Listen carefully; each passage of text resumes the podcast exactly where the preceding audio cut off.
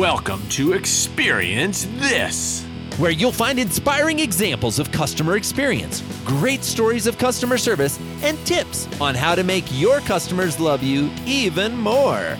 Always upbeat and definitely entertaining, customer retention expert Joey Coleman and social media expert Dan Gingiss serve as your hosts for a weekly dose of positive customer experience. So hold on to your headphones. It's time to experience this.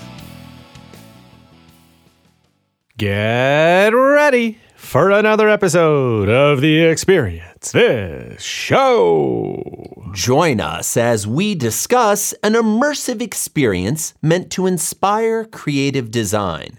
One place where the robots may be meeting their demise, and how to improve the most maligned industry of all. Operatories, restaurants, and post offices. Oh my.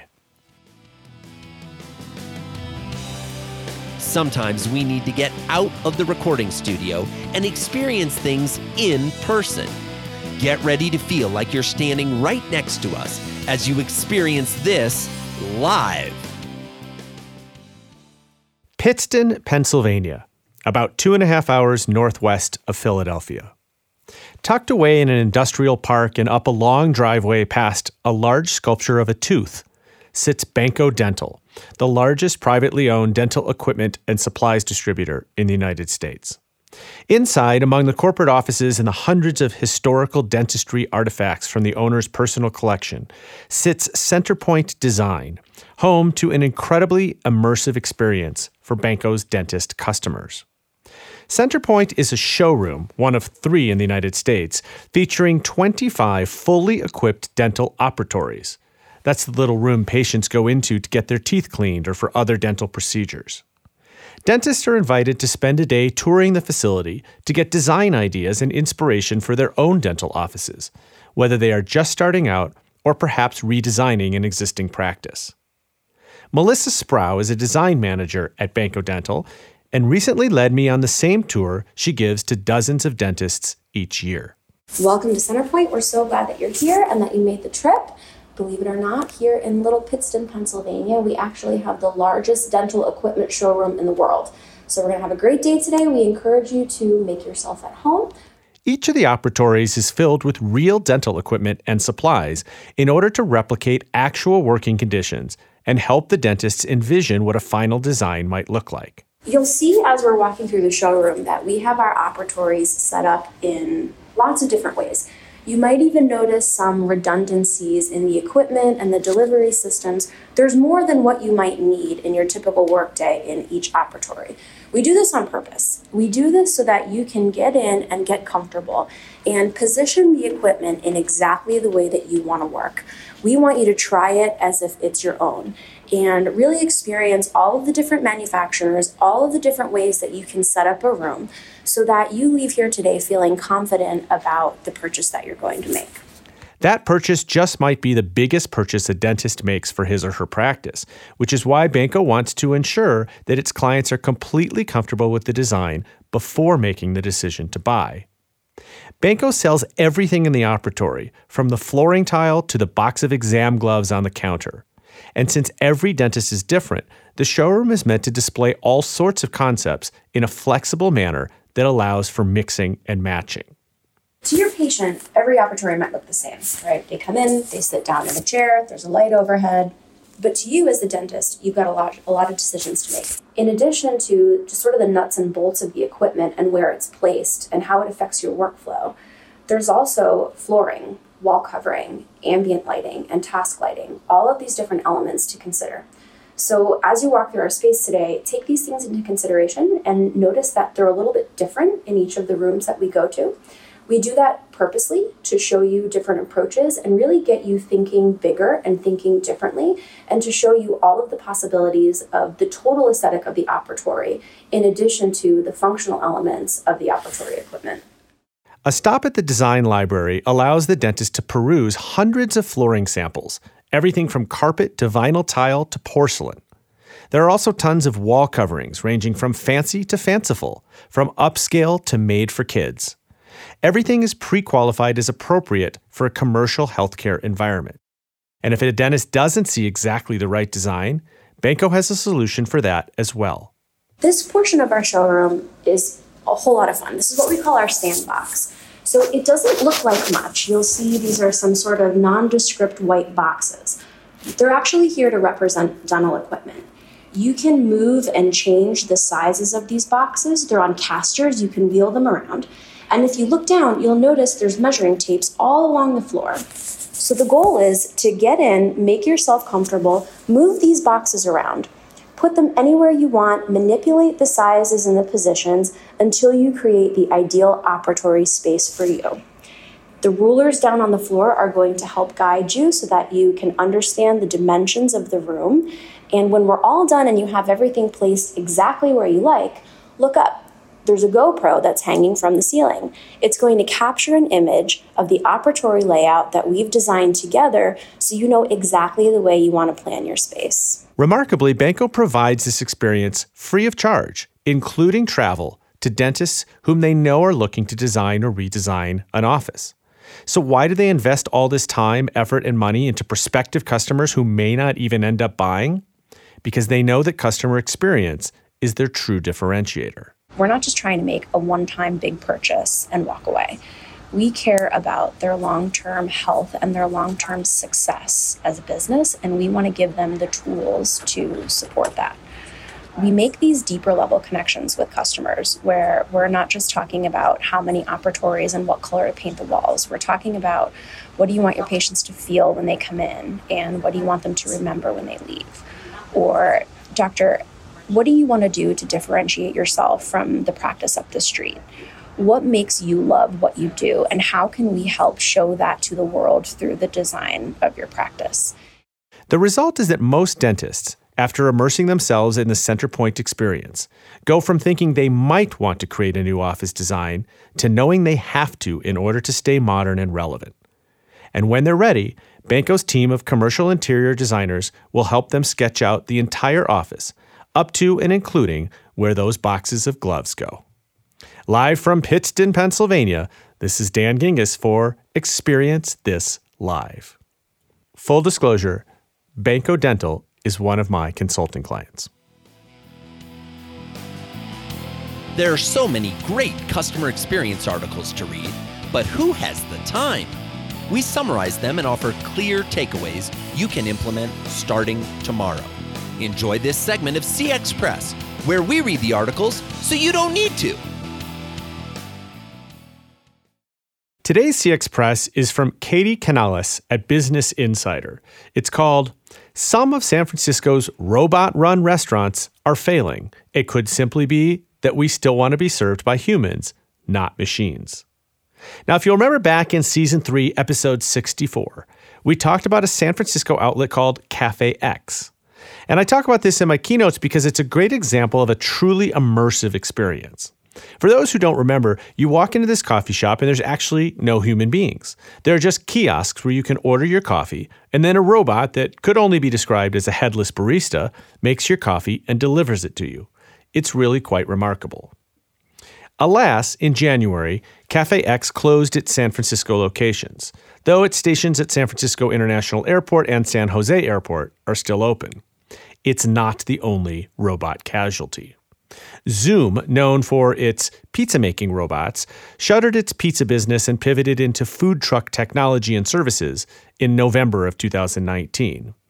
And Eatsa Automat, where you could quickly order and then pick up your $7 quinoa bowls, prepared behind the scenes by unseen employees through futuristic pickup windows lined against the wall of the restaurant, closed as well in July of 2019.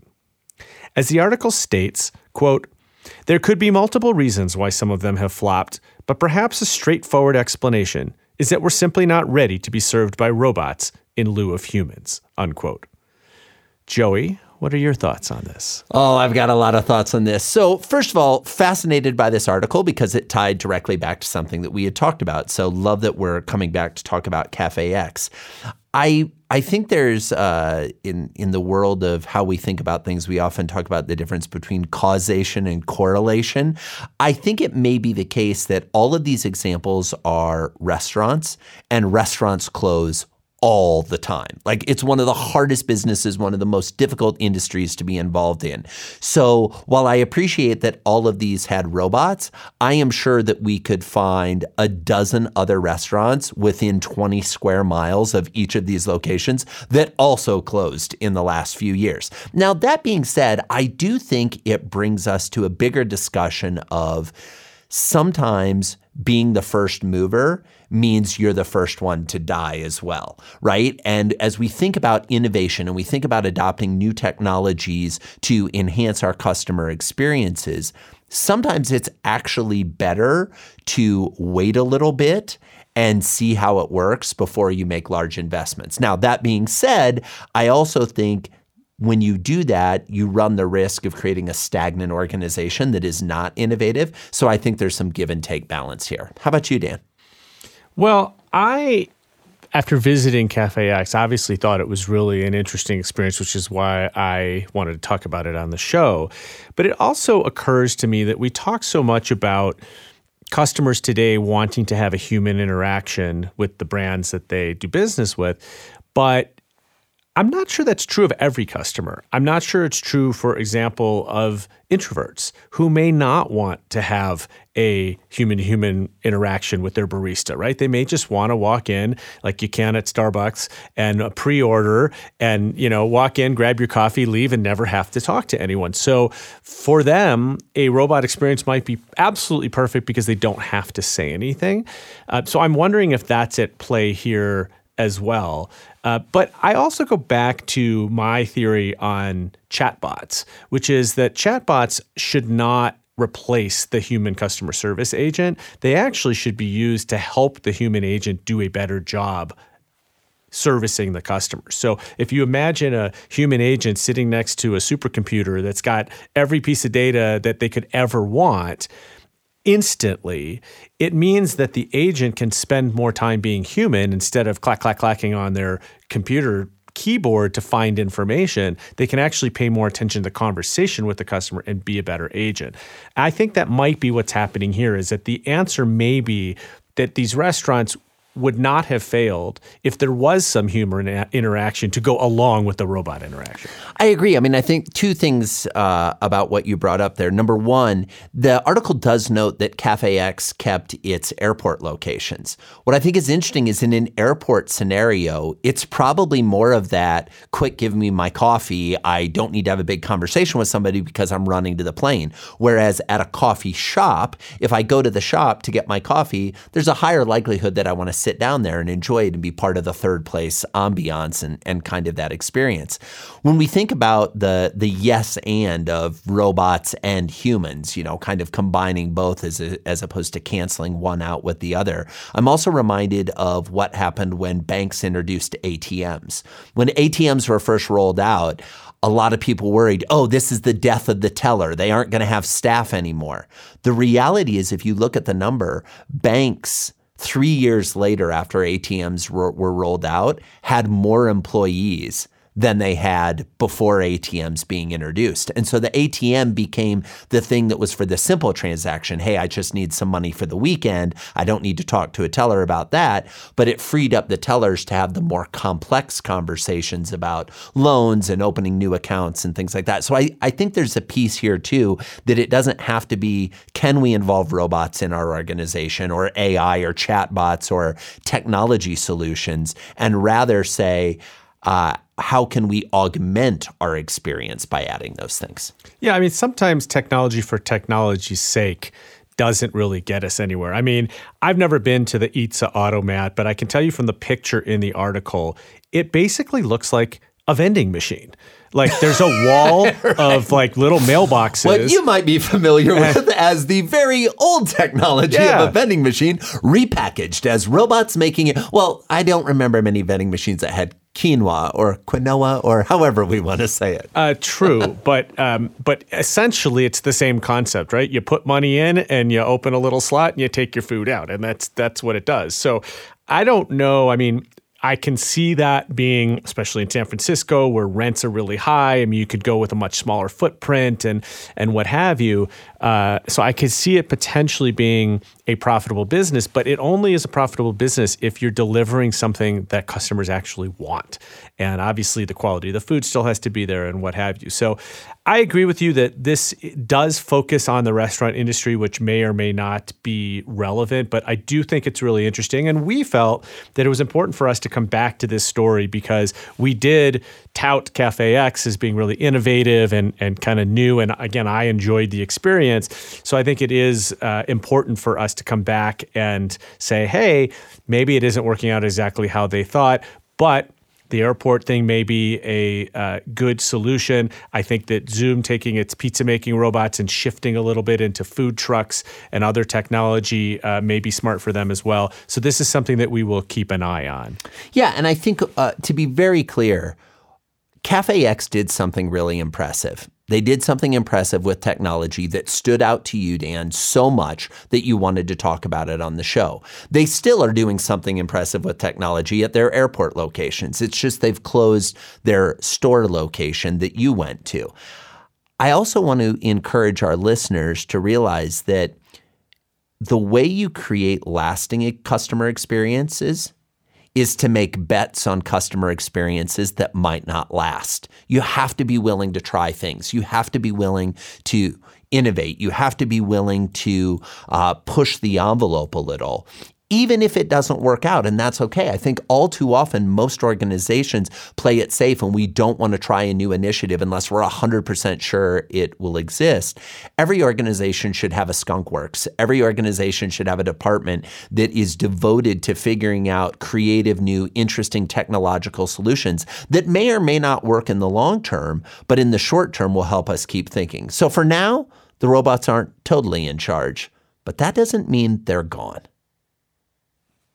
Be our guest. Be our guest because Avtex is the best. Folks, on June 21st through 24th, we are going to have a three day customer experience extravaganza in beautiful Orlando, Florida, with our good friends Avtex as they host Engage 2020. Can you feel the love tonight? That's right, folks. There's going to be activities throughout the park, including behind the curtain experiences at the happiest place on earth. Beauty and the Beast. We're going to do a live episode on stage and you get to decide who's the beauty and who's the beast, all right? Dan and I, a live episode of Experience This from the stage at Avtex Engage 2020. You should go, you should go, because you listen to the Experience This show. That's right, go to www.avtexengage.com and use this special secret code, Experience This 10, and save 10% off your tickets. We will see you in Orlando, Florida, June 21st to 24th for Avtex Engage 2020. Sometimes a remarkable experience deserves deeper investigation. We dive into the nitty gritty of customer interactions and dissect how and why they happen. Join us while we're dissecting the experience. We've covered a lot of industries here on the Experience This show, but one we haven't spent a lot of time on is the good old government. Now, we did have a love it, can't stand it on government agencies in episode 42, and we discussed the US government shutdown in episode 59. But today we're going to take a deeper dive into customer experience in government agencies through a new report out from an Australian social media consultancy called Propel. The report is called How to Enhance Citizen Experience with Social Media. Now, in full disclosure, I found out about this report because I'm actually quoted in it on the first page, where I say, quote, but for social media, we wouldn't be talking about customer experience. Whoa, whoa, whoa, hang on a second. I can't let that one go. That's a bold statement. Care to expound on that a little more, Dan? Absolutely. So I was, as you know, a marketer for more than 20 years. And when I first got into social media, it was on the marketing side. And I immediately realized that this was the first marketing channel where people could actually talk back to you. And that changed everything. Social media gave customers a voice, a public voice for the first time. And they used that voice to demand a better customer experience. And so I believe that, but for them being given the voice in social media, we probably wouldn't be talking about customer experience as much as we are today because customers never had a way to express themselves in the past, at least not en masse. Yeah, I think to me, and and I, I at the beginning I was like, ah, Dan, I'm not sure I totally get it, but yes, in mass, I think customers could always complain. Customers could always say, hey, I don't like this. We'd like it to be better. They might even hold a little protest at a single location. But I, I will defer to you, Dan, and agree with you, listeners. I'm about to say posit- something positive about social media. Hold on to your chairs. I agree with you that it allowed them to have a much bigger megaphone on a global scale and to bring people that weren't part of the initial interaction into the conversation. And to force change. Yeah. That's really what they did. I, I, I definitely I definitely agree with that. Well, you know, it's interesting in the report. One of the things that I really uh, thought was fascinating was this quote: "Without social media, government agencies would care far less about citizen experience." Until widespread citizen adoption of platforms like Facebook, Twitter, and online communities, agencies could largely control information flows, and citizens had very few means to talk back. Unquote. Now, I'd say that pretty much rings true. You know, it also made the communication that citizens had with their government happen more often than every two or four years when there was an election. I reached out to Roger Christie, who's the managing director at Propel, a social media consultancy based in Australia that helps teams through strategy and training. They've done a lot of work with public and private sector clients in the Asia Pacific region, but what's different about them is that they focus on the people behind the platforms which is where their most recent report comes in. Here's Roger talking about the new report. So, we pulled the Enhancing Citizen Experience via social media report together because we wanted to showcase the progressive, but you know, often really just a simple, valuable work being done across government agencies both here in Australia and around the world, of course. And, and I think there's a general market perception that government is way behind the corporate sector in social media. But our experience, and certainly the examples in this report, show that that's definitely not the case. And there's valuable lessons in here for both the public and private sectors.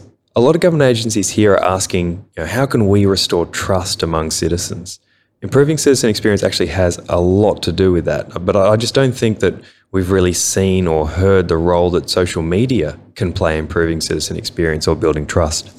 But if you look back at the examples we've included in this report, you know, the likes of NASA, the TSA, uh, and even a Gov client that we've worked with here in Australia, they, they show how listening to citizens online or even just providing basic responsive service via social media can have an enormous impact on trust and deliver tangible value to the agencies themselves. Some of the key trends we've observed are, you know, those who enjoy greater success with social media don't actually hero social media. It's actually all about empowering citizens, getting them involved or providing faster service for them. Social media is just, it's simply a means to do that. Listening was also a common theme. Those who uh, embed social listening as BAU have a stronger awareness of citizen needs and the knowledge to know where to help them most. And industry leaders also recognize uh, the need to commit properly to social media, you know, not in a way that suits internal structures, existing structures or processes, um, but in a way that suits citizens. And I think the TSA is a great example of that, where, you know, most sensitive or security conscious agencies would run a mile from social media or at least you know, limit their activities to, to broadcast communications. But the TSA debunks that. It actually invites questions from the public and builds trust and rapport in doing so.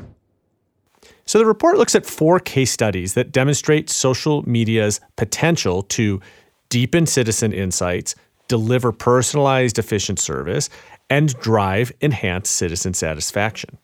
These are all definitely good things, and the report offers four case study examples to illustrate how this works. The first case study is about NASA and how they empower citizens to solve problems in partnership. NASA uses social media to make space simple, relatable, and relevant to citizens so it can crowdsource solutions to its biggest challenges. The second case study, which admittedly is not government, is KLM Airlines, where they resolve critical service blockages for customers. It explores how KLM uses social media to build trust and loyalty and extensive business value by being there for customers in the moments that matter most. The third case study is our good friends at TSA, making citizen safety and security fast, fun, and easy. TSA uses social media to humanize a traditionally serious topic and build reach, trust, and rapport with citizens. And the fourth example is an Australian government agency that is driving industry investment via human connections. The report talks about how it uses social media to connect its people with industry prospects and drive leads when institutional trust is low. So we could talk about all these case studies individually, and they're all very interesting. But what we'd love to do instead is cover the three key learnings and then tell you how you can get the full report. So the first one is NASA. And the three key learnings that came from this case study include building social media communities with purpose, and how NASA shows social media is not a vanity or numbers game. Each community is there to actually contribute to give citizens a chance to participate and seek out those that are passionate about your space, but and find ways to empower them. And last but not least, to trust people online. NASA also equips their astronauts and staff to share authentic stories that will instill trust and credibility into NASA's mission. So, from the KLM case study, the three key learnings are one, Explore where social media can add value beyond its origins. It's easy to assume you've got social. Like KLM, keep looking for new opportunities. Two, continue listening to citizens. Their feedback is continuous and accessible via social media. Three, invest in technology when scale demands. Technology plays a key role for KLM's social media operation, but it has the wins on the board to justify the investment. When it comes to the TSA case study, there were three key learnings as well. Number one, humanize your agency. In a highly secure, risk adverse environment, social media presents the TSA's human side. Number two, scale your service capabilities. The steady flow of questions and content combined with social media's reach drives service performance improvement. And last but not least, number three, empower your people and citizens to contribute. Rather than avoiding engagement, stakeholders are thanked for sharing helpful questions and content with TSA. And finally, for the Australian government agency, the three key learnings. One, start with audience behaviors and insights. By analyzing business investor behaviors, the agency knew both brand and individual staff had key roles on social media. Two, ensure training and governance rigor. While industry subject matter experts, staff needed guidance to apply their skills and expertise online. And three, trust evidence over convention. In bucking the trend, the agency delivered a citizen aligned, award winning result. To download your copy of the full report from Propel, How to Enhance Citizen Experience with Social Media, go to our website at www.experiencethisshow.com and we'll include a helpful link.